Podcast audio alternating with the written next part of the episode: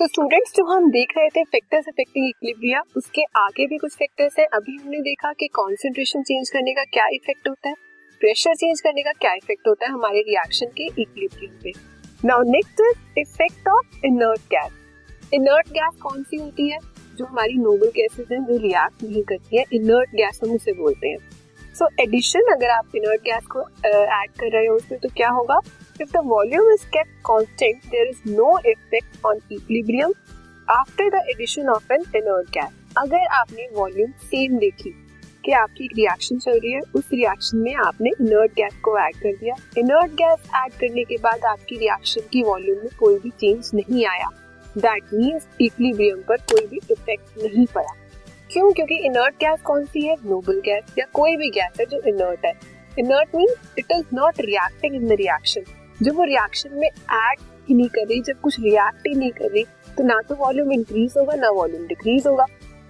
जब कोई चेंज ही नहीं आएगा हमारे रिएक्शन में तो उसमें इक्विलिब्रियम में भी चेंज नहीं आएगा इक्विलिब्रियम भी आपका same so the reason is this is because the addition of an inert gas at constant volume does not change the partial pressure और द मोलर कॉन्सेंट्रेशन ना तो कॉन्सेंट्रेशन में कुछ चेंज आया, ना प्रेशर में, क्योंकि उस गैस ने रिएक्ट ही नहीं किया।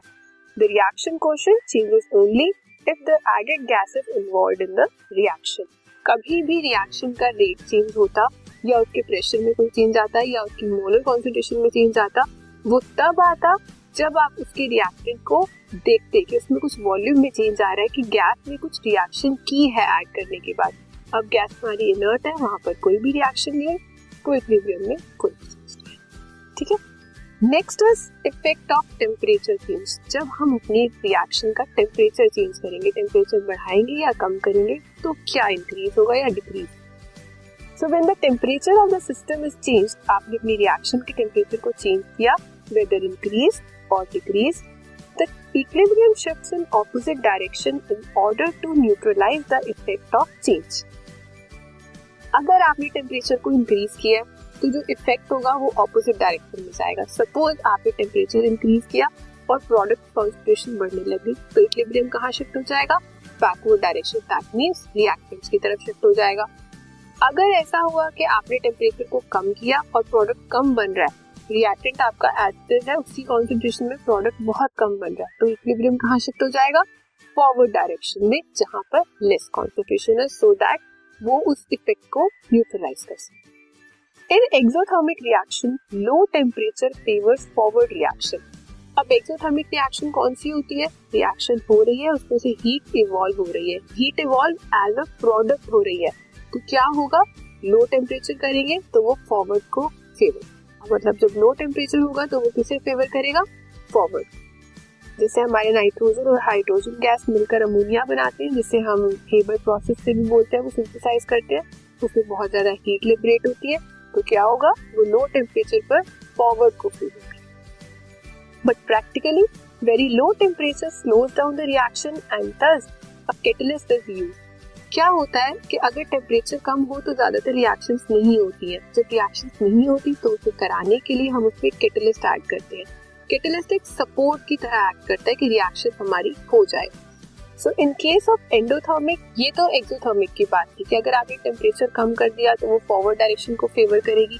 अब उसे फेवर करेगी तो रिएक्शन तो हमें करानी है टेम्परेचर हमें कम कर दिया लेकिन रिएक्शन करानी है तो उसमें कैटलिस्ट ऐड करेंगे। लेकिन अगर एंडोथर्मिक रिएक्शन देखें, जिसमें हम हीट बाहर से सप्लाई करते हैं the increase in temperature will shift the equilibrium in the direction of endothermic reaction ये टेम्परेचर जब इंक्रीज होगा तो इसे सपोर्ट करेगा। क्यों? क्योंकि अब जो आपकी हीट है वो एज अ रिएक्टेंट जा रही है। अब वो प्रोडक्ट की तरह बाहर नहीं आएगी। अब वो इक्विलिब्रियम को मेंटेन सो so, जब आपका टेम्परेचर इंक्रीज हो रहा है या डिक्रीज हो रहा है तो क्या होगा? जिस भी डायरेक्शन में आपका इक्विलिब्रियम शिफ्ट हो रहा है या जिस डायरेक्शन में आपका इफ़ेक्ट ज़्यादा आ रहा है उसके ऑपोजिट डायरेक्शन में फोर्स लगेगा से next is effect of catalyst. Catalyst क्या होता है? Catalyst has no effect on the equilibrium composition of a reaction mixture.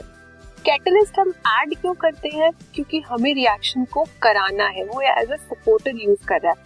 But वो रिएक्शन में इन्वॉल्व नहीं होता। रीजन क्या है इसका? Since catalyst increases the speed of both the forward and backward reaction. Catalyst का सिर्फ़ एक ही काम है कि वो स्पीड बढ़ाता है मतलब रेट बढ़ाता है किसका फॉरवर्ड रिएक्शन का और बैकवर्ड रिएक्शन का। To same extent in a reversible reaction अब कोई रिएक्शन है जिसमें फॉरवर्ड भी हो रही है और बैकवर्ड भी हो रही है दैट मीन्स वो कैसी रिएक्शन है आपकी? रिवर्सिबल रिएक्शन है।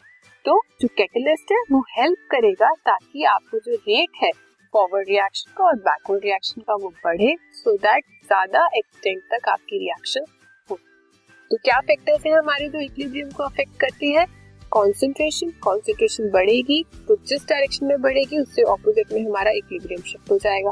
प्रेशर प्रेशर अगर नंबर ऑफ़ मोल्स हमारे रिएक्टेंट के ज़्यादा है प्रोडक्ट से तो लो प्रेशर से फेवर करेगा फॉरवर्ड डायरेक्शन में। अगर हमारे रिएक्टेंट के प्रोडक्ट ज़्यादा है नंबर ऑफ़ मोल्स ज़्यादा है प्रोडक्ट से तो हाई प्रेशर उसे फेवर करेगा।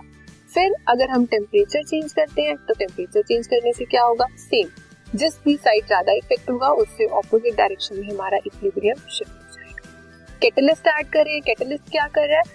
रेट बढ़ा रहा है हमारी रिएक्शन का। वो और कुछ नहीं करेगा, उसमें रिएक्ट नहीं करेगा हमारी रिएक्शन में बट वो रेट ऑफ़ रिएक्शन बढ़ा देगा ताकि ज़्यादा से ज़्यादा हमारी रिएक्शन हो सके। अगर आप इनर्ट गैस ऐड कर रहे हो तो इनर्ट गैस करने से भी क्या होगा? कोई चेंज नहीं आएगा हमारे उसके अंदर इक्विलिब्रियम में। क्यों? क्योंकि वो रिएक्ट नहीं है।